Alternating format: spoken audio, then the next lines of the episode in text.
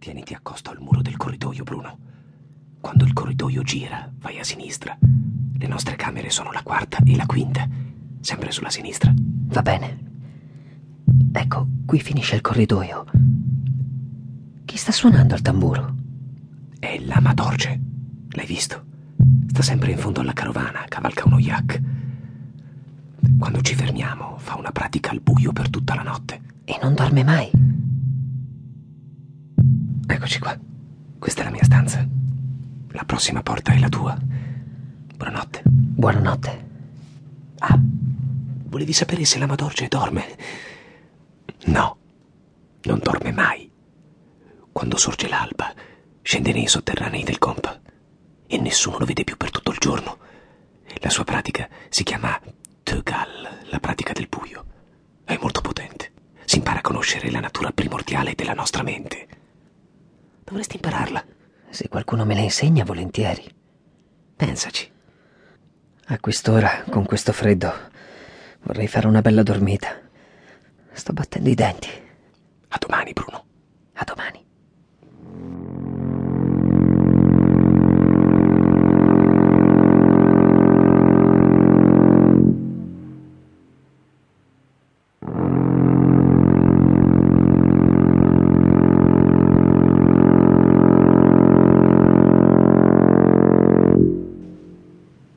Ecco la mia stanza. Adesso posso accendere questa lampada a burro. Non c'è nessun buio più buio del buio di un gompa. Anche non volendo, si finisce per fare la pratica del buio.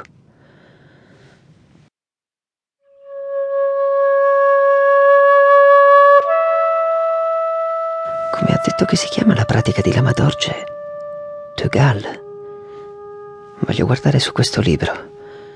Ci sono tutte le pratiche buddiste tibetane. Vediamo un po'. Tögal...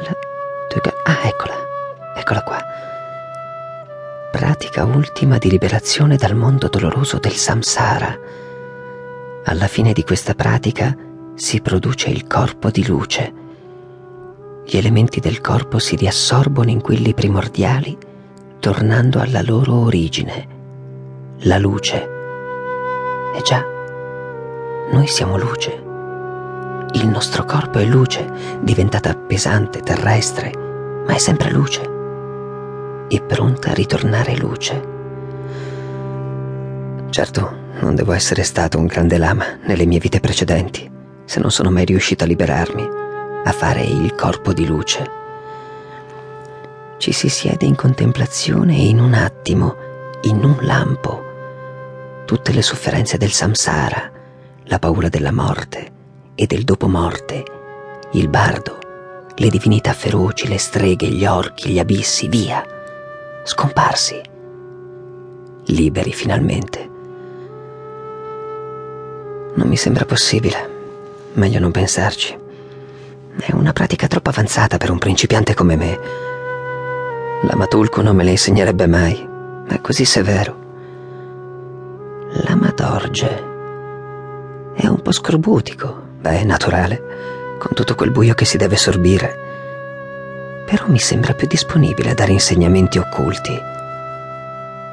Dovrei incontrarlo, chiedergli qualche spiegazione. Anzi no, dovrei chiedergli di insegnarmi il Tögal e basta, la pratica più segreta e potente del buddismo esoterico.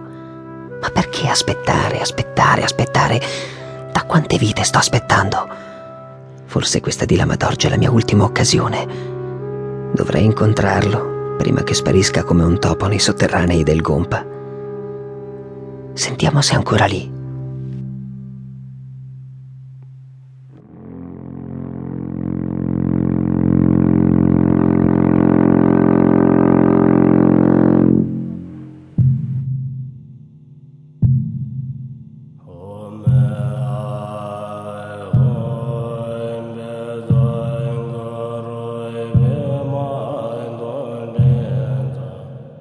Come ho fatto a dubitare della serietà di Lama Dorje?